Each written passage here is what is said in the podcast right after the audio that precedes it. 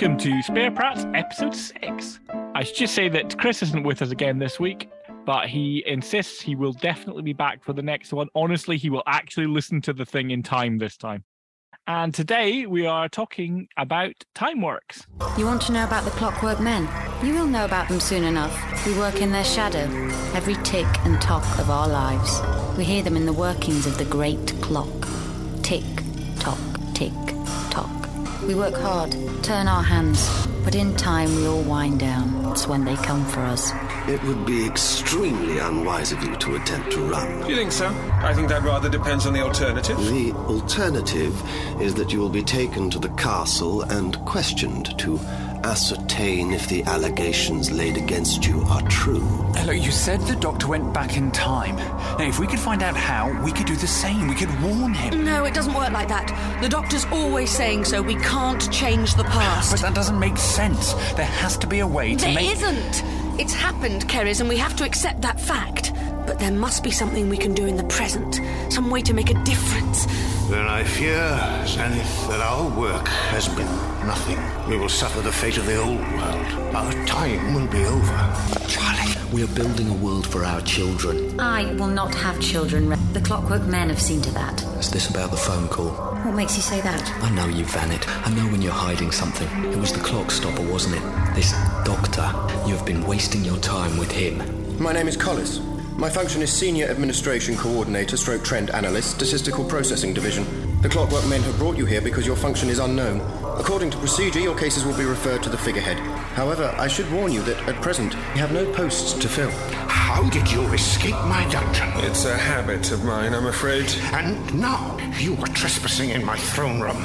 It is not easy to impose efficiency upon beings who are, by their nature, weak and inefficient. As they improve their quality of life, so too do they grow more tempted to enjoy that life at the expense of further progress.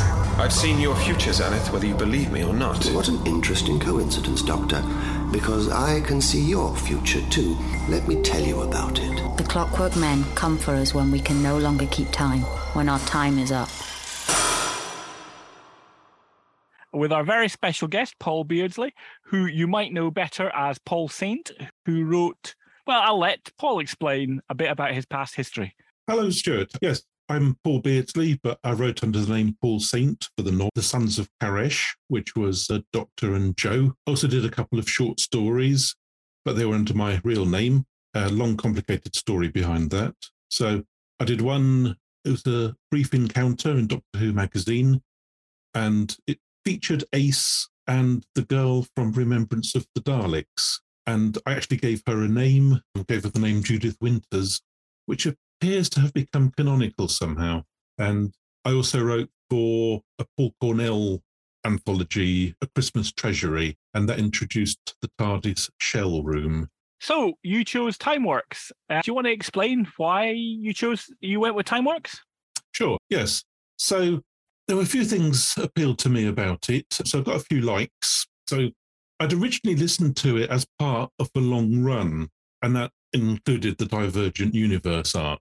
So Timeworks was a bit shortly after they'd left the Divergent Universe. And understand that it was actually going to be set in the Divergent Universe, but wasn't in the end. What struck me about it was how little you really needed to know to know who was who in it, because it's years since I last listened to it, and then I listened to it again this month. So you've got companion C'rizz, and you know he looks different to humans as, as seen from the front anyway. That's a plot point because he has to hide by being seen from the back. He's less travelled than Charlie, but you know you kind of pick up all that detail in the story itself. There's also the business of him coming from a universe without time, but to be honest, that doesn't really make that much more sense, even if you have listened to the Divergent Universe adventures. Kind of a nice idea, but I come from a world without time, but they still talk about minutes and seconds and things. I can't remember if we're reminded that Charlie is from the 1930s, but the main thing is that she's young and enthusiastic, and you know she's really keen to show off to C'rizz. She's a bit jolly hockey sticks, but I think that's intentional. So I like the opening of the story. You've got Vanet's monologue, which tells us a fair bit about this fairly intriguing world. But what I really liked was when the TARDIS landed. And it was straight after they open the doors and they've got an unknown planet and they like immediately stumble across a mystery and the doctor just he's too curious to let it go and that to mind to my mind is the winning formula in doctor who i'm also a bit of a sucker for stories that play with the concept of time and we get this from the moment they've stepped out of the tardis time has apparently stopped and everybody in the marketplace is frozen mid-moment so I think I first encountered that sort of thing. It was either in the UFO episode uh, Time Lash, good title, Time Lash, or it was the classic Star Trek episode Wink of an Eye. And uh, you know, I later on discovered that Arthur C. Clarke and H.G. Wells got onto that idea long before either of them. But still a charming idea. And the other thing I liked about it, it had, you know, kind of fairy tale feel about it. You know, you got a castle, you got a mysterious clock tower, a marketplace, and also dustbins. In fact, I don't know if you know the Zelda games like Twilight Princess and Ocarina of Time, but it was a similar sort of vibe to that. And I'm quite a huge fan of the games, hence I could really imagine Link being in this world. And uh, also, like there was an Orwellian atmosphere about it. I think it was the first film version, or at least the first exist still existing one, where it's Big Brother is saying, Winston Smith, you've been looking out of that window for 30 seconds. We have a similar thing here with it's not my break until 22 seconds time. And I don't know if you've ever heard of Harlan Ellison, but he wrote a story with an amazing title, Repent Harlequin, said the TikTok man. And had very similar ideas. So that's my likes. And so I'll maybe talk about my dislikes later and see what other people think. I came to this having not listened to this era since probably this era came out.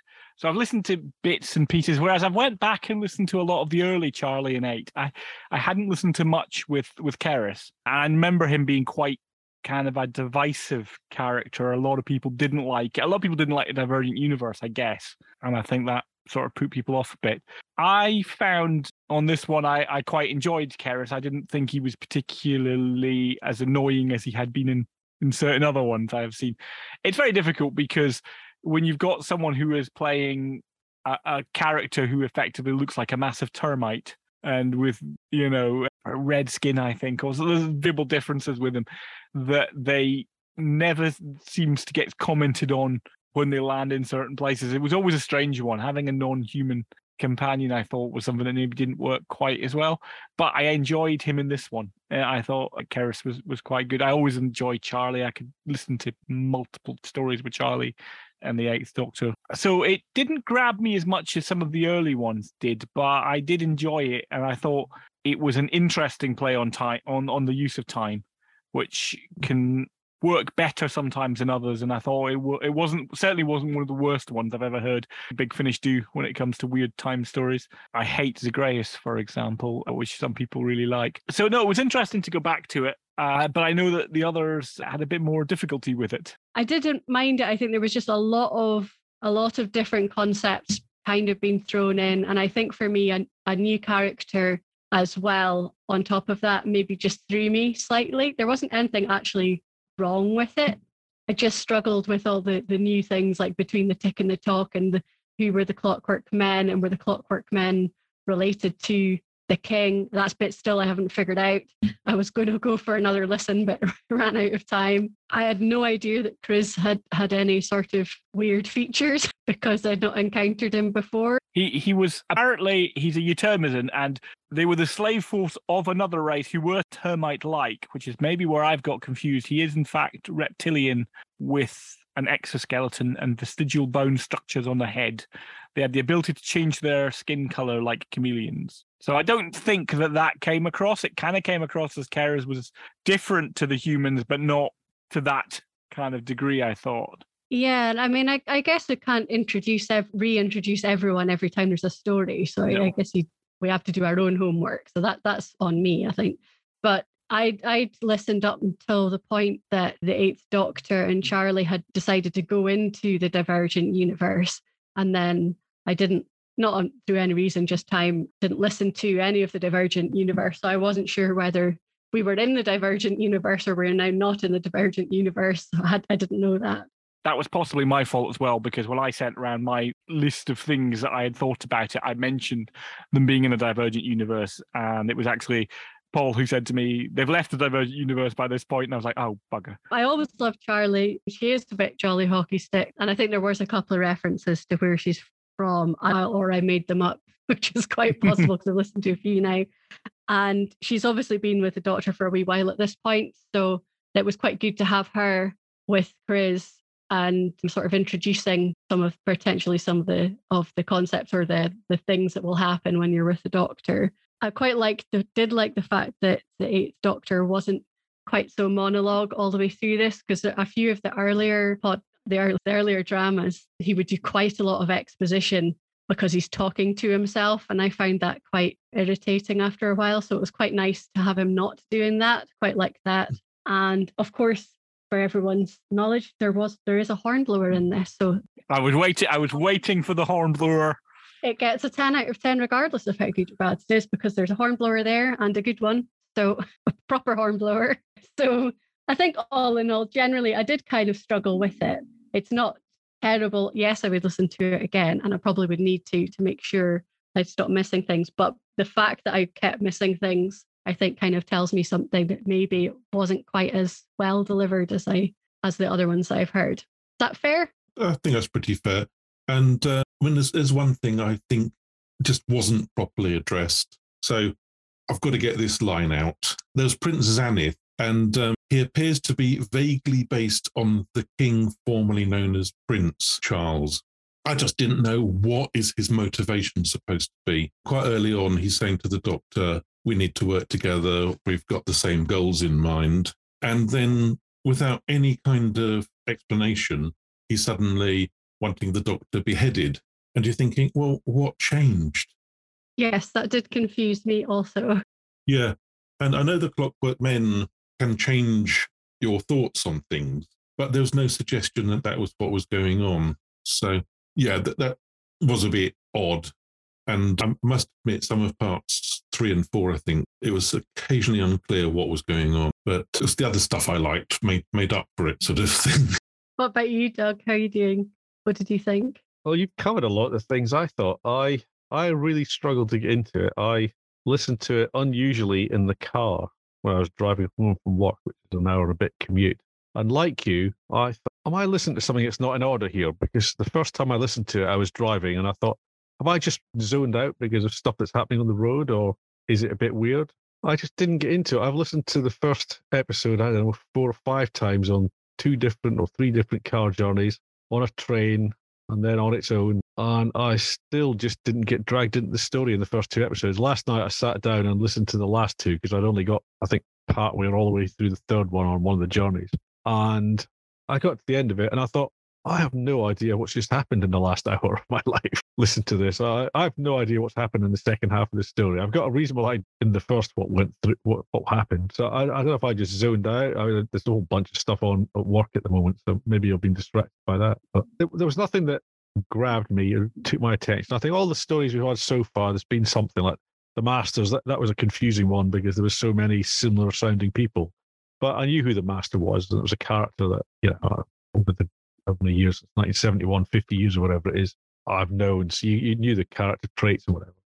The one last episode, the, the Jon Pertwee one, I was absolute cracker. That's the favourite of the lot. But, you know, I guess Masterful was the one that was the up to now the one I've enjoyed least, just purely because of the the confusion with the, the cast. And here I was just confused, full stop. I think there's a lot of this the tick and the talk and the Clockwork Man and lots of clock references, and I, I think that didn't help because it was just a bit a bit too much of that. I thought, which you know, it's their world and that's how they speak and that's how they live, but I, I it just didn't didn't pull me in, I guess, and I, I don't really know why. I I think I've got a theory on this, Doug. You had such a good time with Annihilators thing following Annihilators was not going to pass muster. could have been pretty much. I think that, that's certainly a bit of truth of that. That could be it. And the other thing is that we're taking these episodes out of, or these these stories out of sync, out of context, out of order.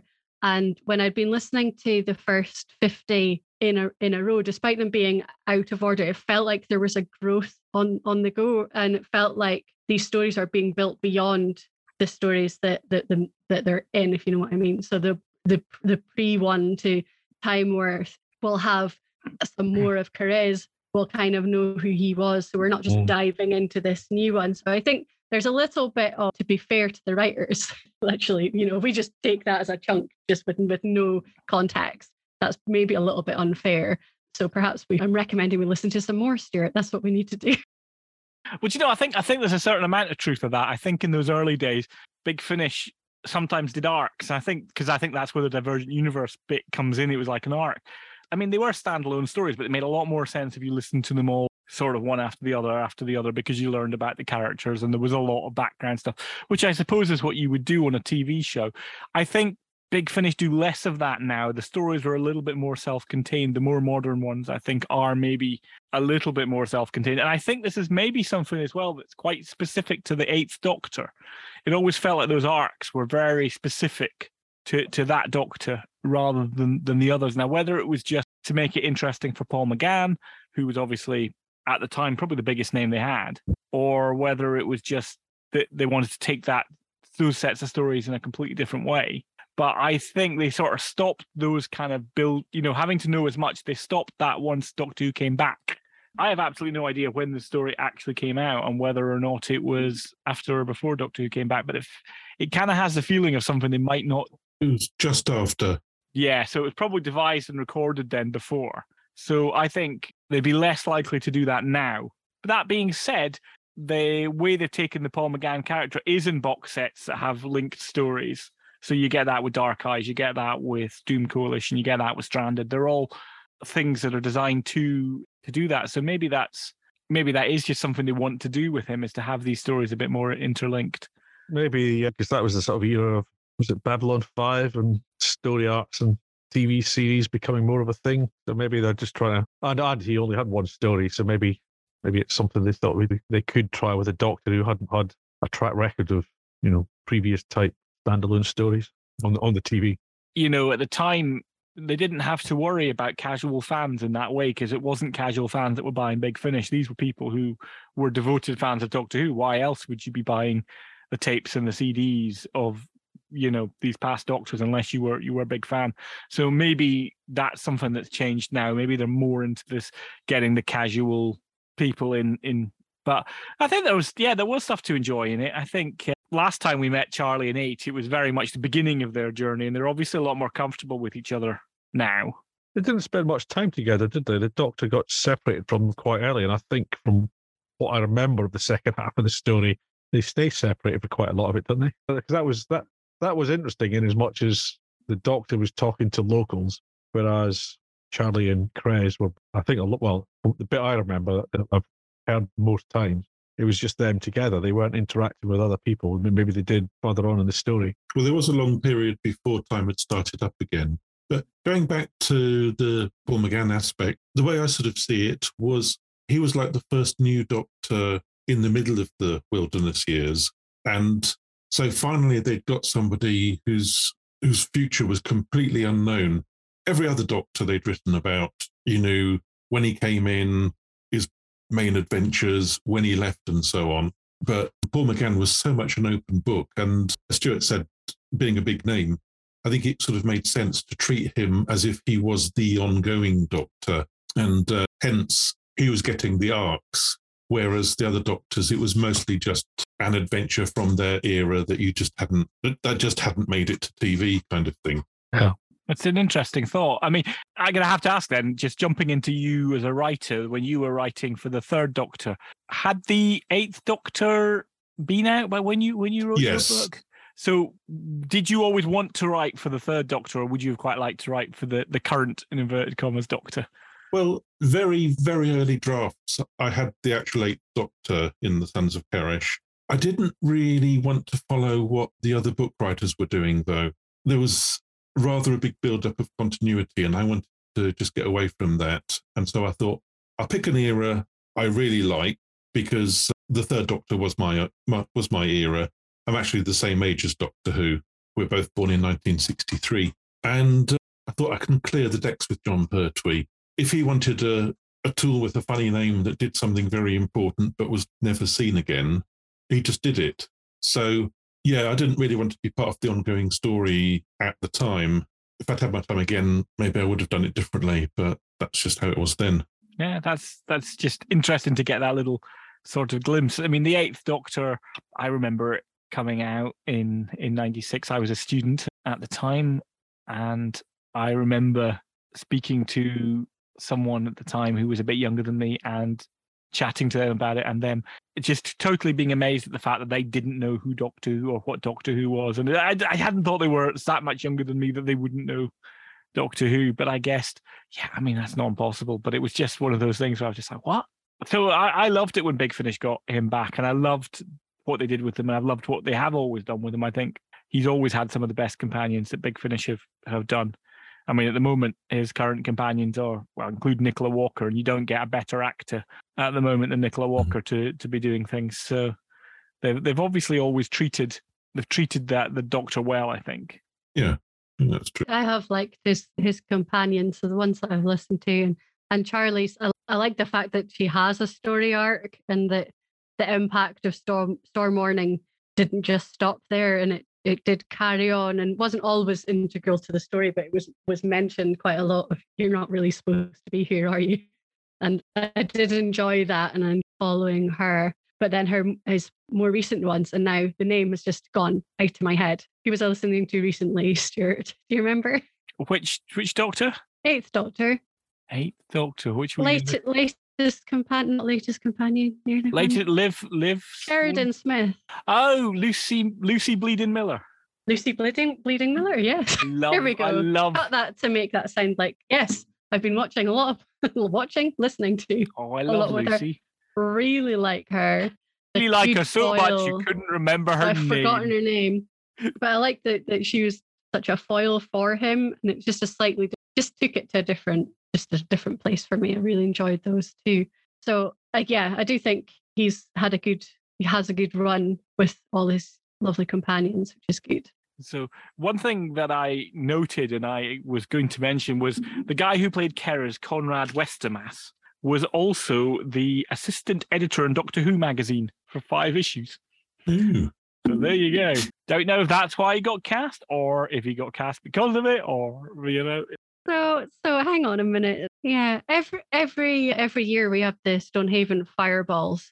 Go with me on this. And Oh, if this is gonna be good. If you if you volunteer at the Stonehaven fireballs for more than three years in a row, you get to have a fireball and swing your fireball up and down. Is that maybe what this is? If you get to if you contribute to the magazine, suddenly you, you get an in. Is that what this is?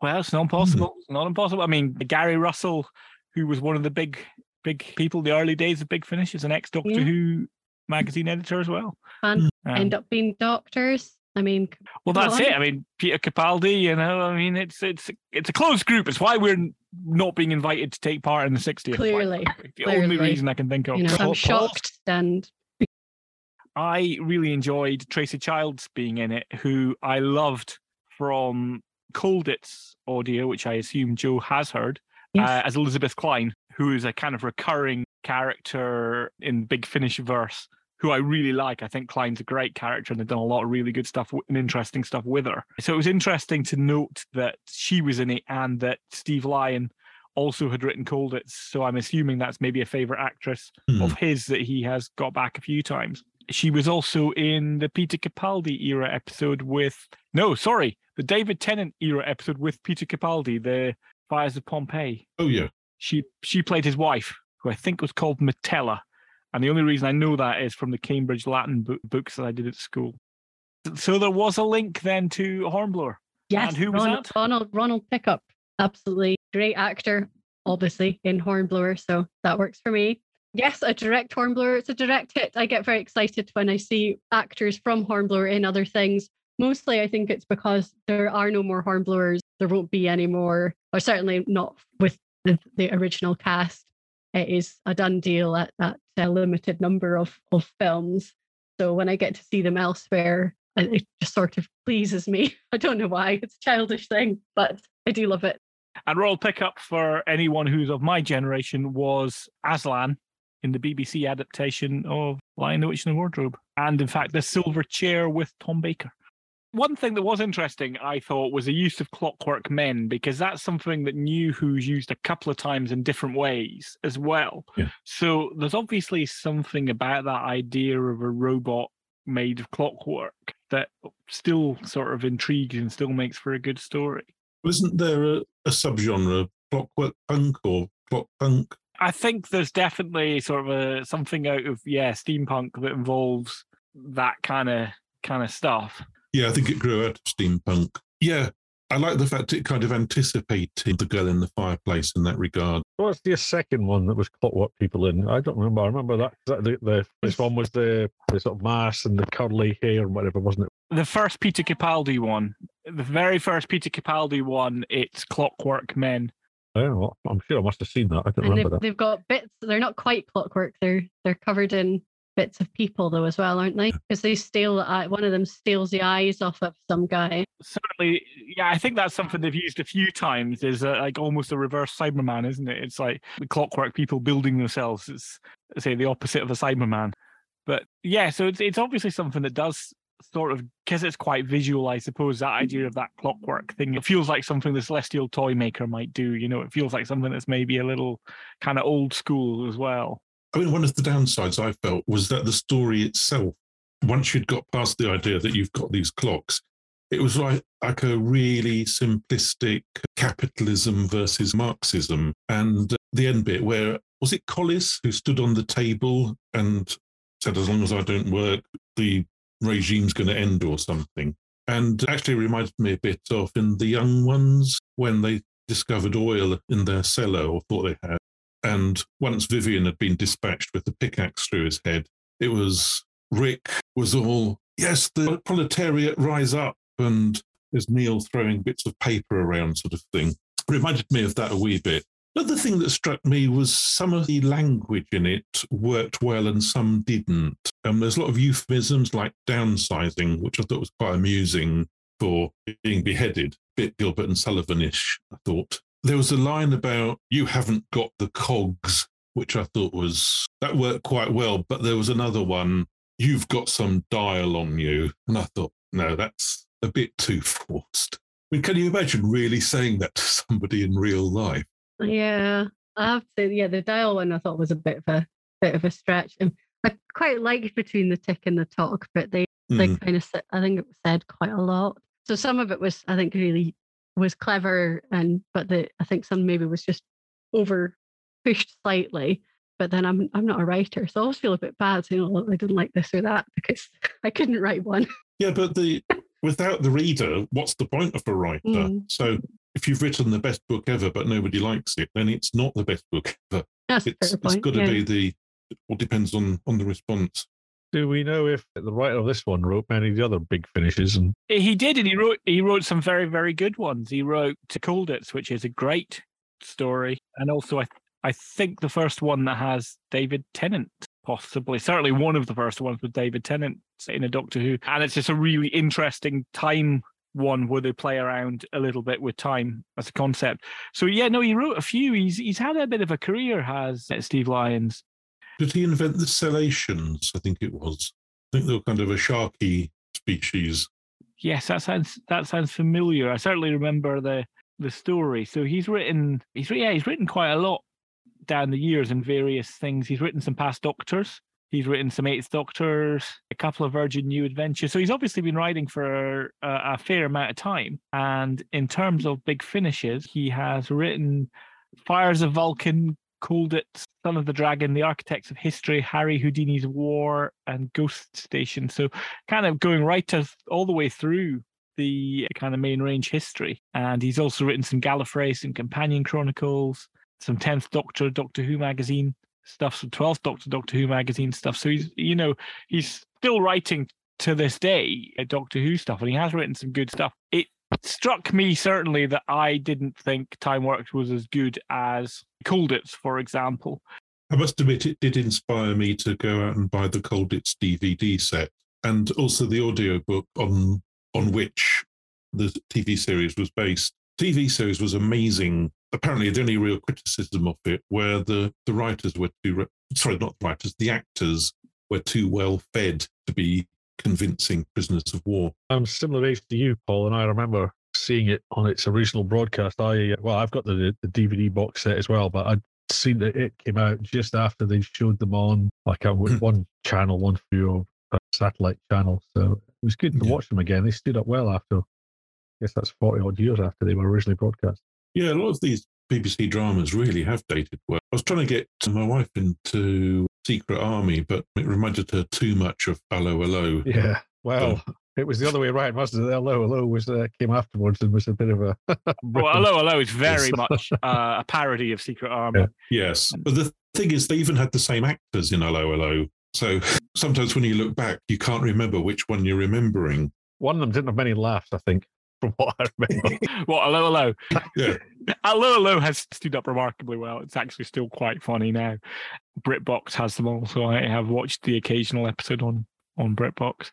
But so no, I think it was it was an interesting one. It maybe wasn't quite for us. We did we did talk about doing another one, and we're gonna have Paul back if he's if he's willing to to do I suppose a bit of a spoiler, but to do the Great Macedon and the one that goes with it, which name I can't remember. Something about Lark. Something about yeah, but we're going to do that one, which we did consider doing for this one, uh, but because we had just done quite a long one and we weren't going to have a huge amount of time between recordings, we thought we'd go for for time works instead. So we'd love to have you back at some point to to do that. I'd love to come back. It's it's a great story, a Great Macedon. It's it's it's one of those really strong stories from the early years. It's it's one of the ones that was never made. I think it's a lost story, isn't it? Yeah. And it's a great Big Finish adaptation. So we'll definitely uh, do that. But yeah, I thought it it was it was an interesting one because there was a lot to like in it, but I understand why it also didn't quite land that well. There's another thing I remember actually about Time Works that there's a scene where the doctor kind of looks into Vanit's soul and makes a comment about how she's feeling. And I thought, I don't remember them doing that since the actual TV movie where he was doing it to sort of everybody. So can anyone remember it coming up in any of the Big Finish adventures? Been a long time since I've listened to to those early kind of Eighth Doctor ones. I'm just having a quick look to see whether Steve Lyons had written for any other Big Finish, and he hadn't. Any other Eighth Doctor for Big Finish, and he hadn't. So I wonder if he maybe just did a bit of research, watched the movie, and went, "Oh, that's a sort of trait of the Doctor that, that I can put in that works, Hmm. that works well." I don't remember it in the ones that I've listened to, and I have listened to quite a few now. I don't remember him particularly doing that. There was one, and I've obviously I forget the title because the way I am right now, where the the doctor's is is his mind and and being is transferred into a computer. I don't know if you remember that one, Stuart. Does that I ring mean, any bells? That Eighth Doctor losing his memory is something that happens to Seems that happen Doctor quite a on lot. weekly Yeah. basis. Okay, Uh, so it it- could have been could been any any story. ongoing joke, I think, in the books as well that it just Ah. that doctor would always just get knocked on the head and you know lose his memory, and it kind of continued on to those early big finishes. I... I'll Google it and see if I can find which one it was. But I, even then, I don't think he, yeah, I don't think he actually looked into anyone, when- even when he got his mind back. Maybe it's just that one that he's done it, or just ones that I've not listened to, which is quite possible. Yeah, I also think it's one of the very few explicit continuity references in Time Works. The other one, the only other one I can think of, is when he thinks wrongly that they've jumped a time track. So, you know, directly referencing a Space Museum. I'm trying to think if there was many that sort of struck me, and I don't, I don't think there was. But that's partly why I liked it. I, I felt it was its own thing. It was standalone. You listen to it, you need to know very little beforehand. And also, I loved the ending. Would it be a spoiler if I mentioned it? Am I allowed to No, no, yeah, yeah, no, Yes. feel free. Yeah. But he's he's saved the day and it's right, come on, we better hurry on to our next adventure. And his companions are sort of like, haven't you learnt anything from this? Time is to be enjoyed, not not not to be rushed. And he agrees and they decide to stay for at least a night. Yes, I quite liked that part of the ending. Actually, I did. I have to admit that was one of the things that I had down as I quite liked was that fact that they that Charley just go, sort of says to him, you know, look, can't we just stay for a bit? We've been invited to stay. Let's just stay for a bit. And I think he Yeah. does say, okay, well, we'll stay in for a little bit and see what happens. And it it, I always find it quite interesting when the doctor has to stay in one place or chooses to stay in one place for any longer than he has to. But it, yes, it was interesting, but I, I did find it quite a confusing story at points. I was trying to work out exactly who the baddie, you know, why the baddie was doing what they were doing. It felt like it didn't quite build up to that. You couldn't work out. It wasn't one of those ones where you could listen to it and as it, we went along, you could start to piece together how it was all going to end. Mm. Uh, which I think I probably prefer that kind of story where you can kind of you don't necessarily see exactly what's happening in the end, but it makes more sense because you can see where it's coming from and where it might go to. Yeah, Uh, but it's like they, I likened it to a kind of reverse full circle where, as you recall, it was the Starliner and it was kind of all ready to go, but they were estimating. Whereas Timeworks was the opposite. They they were trying to do things much faster than and was practical. But it was like that surprise came out of nowhere. There's no hint that there's a reason why everybody's so conscious of saving time. Yes, I think, and I think Doctor Who doesn't always work at its best when it tries to play with time, but sometimes it gets it absolutely spot on. This one didn't quite land for me, but I can kind of see what he was trying to do. That's why I wondered about the concept of it, if it was maybe something they were trying to do something that, went a bit beyond what they were capable of doing on the audio. I'd be interesting to kind of see where they go next. I can't remember what happens, but I know that we're not maybe only four or five left with C'rizz before he goes off. I'm trying to remember. I can't even remember what happens with uh, with C'rizz. It's been so long. So how how many stories in was this set with C'rizz then? Just about halfway through, because uh, it was you know he'd obviously been through more than one adventure at least from what little I picked up. I think he'd had a lot of adventures, but they were all in the Divergent universe where they didn't have the time. So, if I recall correctly, they were moving from zone to zone between each each play. So, in Time Works, I think they well they they'd left the Divergent universe, and I think wasn't wasn't Terror Firma the first one outside the Divergent. Would certainly make sense. There's 14 stories that C'rizz is in. So it Yeah. starts starts with Creed of the Kromon and ends in Absolution. And Time Works is number 11. So there was only another three after Time right. Timeworks. Yeah. Did we explain the divergent universe, or will everyone know? Will our I don't know. listenership be aware? I think it was after there, there was Neverland and Zagreus, which explored the consequences of um, saving the life of somebody who clearly had died in Mm. history. And I mean, you, you were talking about that earlier, Jo, and I was thinking, yes, it was quite nice. He has done something rather naughty, and he's trying to shrug off the consequences. But Yeah. then they refuse to be shrugged off. And uh, for some reason, going into the Divergent universe was the solution. Heaven knows how it was. Yeah. A long time ago, I listened to it. So it's all these adventures with no time, except there was. And eventually, Doctor and Charley escape with their new companion, C'rizz. And uh, so there's a few more stories to go. This is from the TARDIS Wikia. The Divergent universe was a pocket universe that had no concept of time. It was home to divergence and other species. Rassilon kept it amongst other pocket universes inside his dungeon on Gallifrey. He considered it the most significant of the universes that he held. And President Romana forced the Eighth Doctor to go to the Divergent universe after he'd been possessed by Zagreus. Charley Pollard made a leap of faith and joined him on his journey. You were spot on, um, Paul, that they they were going to do the Divergent universe would have gone on to a third series that would have had a scaredy cat something inside and Timeworks Hmm. in it. So Time Works, and in some ways, I think Time Works would have worked better as a Divergent universe story than it maybe does. It does, it does feel a little bit out of place. Uh, whereas I think in that kind of Divergent universe where time works in a different way, you might it might have felt like it was a, a better fit. Or even they could have thought they were out of the Divergent universe, and that was a side effect of it. Yes, I'm just just random ideas there. I think it's safe to say this was a more challenging one, but I think our lack of knowledge, or in my case, lack of memory of that time period and listening to those ones didn't help. I think maybe coming into it, it was one of those ones where had we come into it having listened to more of that stuff recently, I think it would have felt like it made a bit more kind of sense.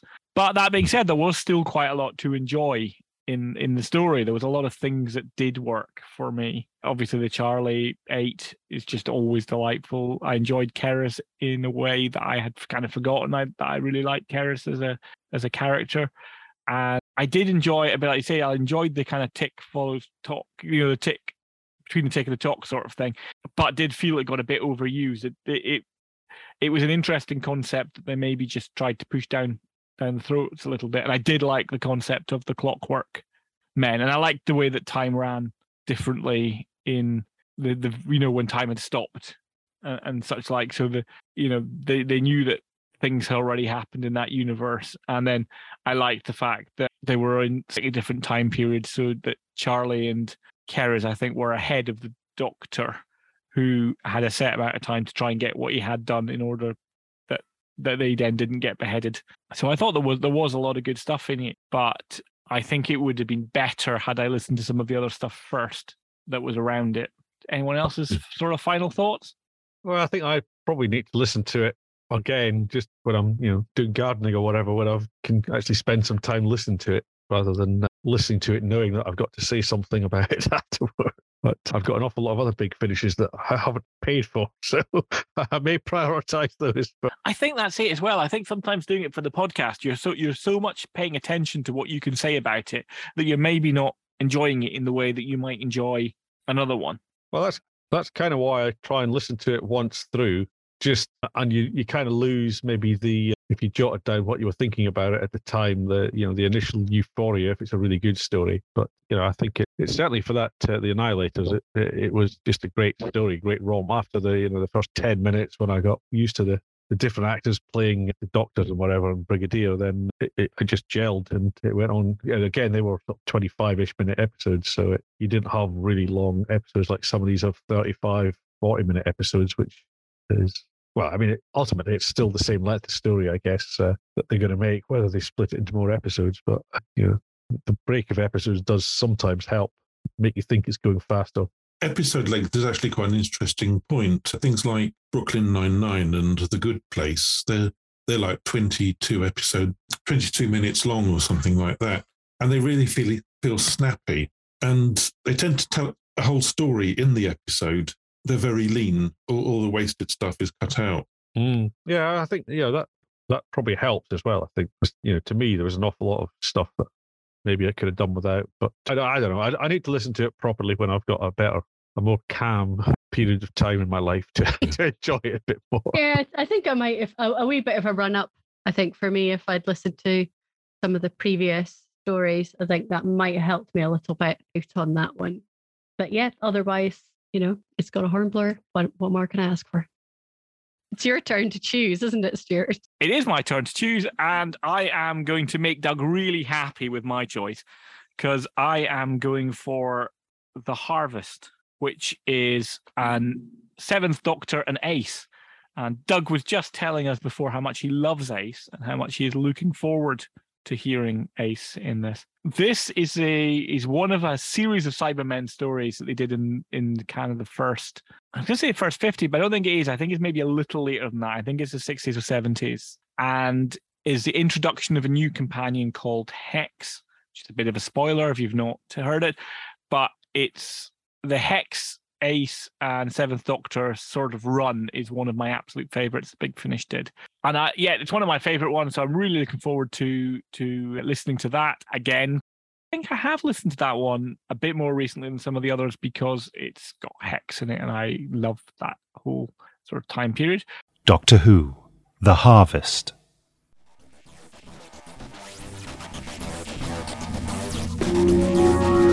Doctor, Executive Security Officer Garnier regarded me strangely, as if he was afraid of me, as if the sight of me horrified him. Oh, no, no, no, not at all. Just healthy respect. Am I grotesque?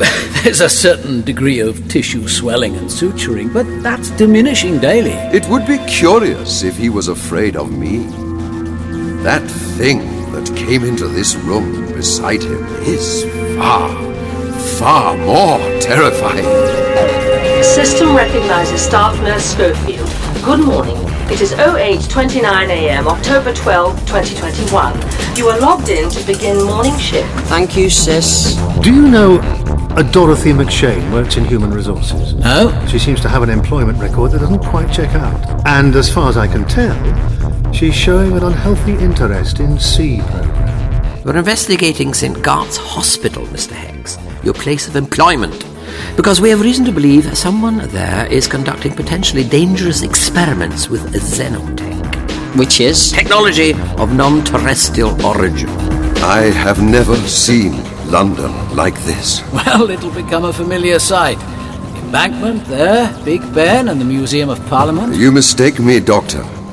I mean, I have never seen anything like this. I have never seen in this way before. Shape, color, perspective, and dimension. The resolution so bright, unfiltered, unenhanced. I'm glad you're pleased. Seeing the world through new eyes. You. you are pleased, aren't you? Yes, Doctor. I think that is how I feel.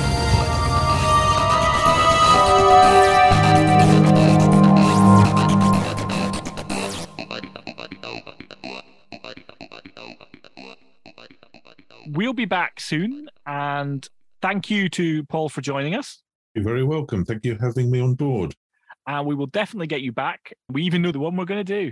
So if you've enjoyed this, please hit that subscribe button, and we will be back soon uh, to talk about Harvest. So thank you very much.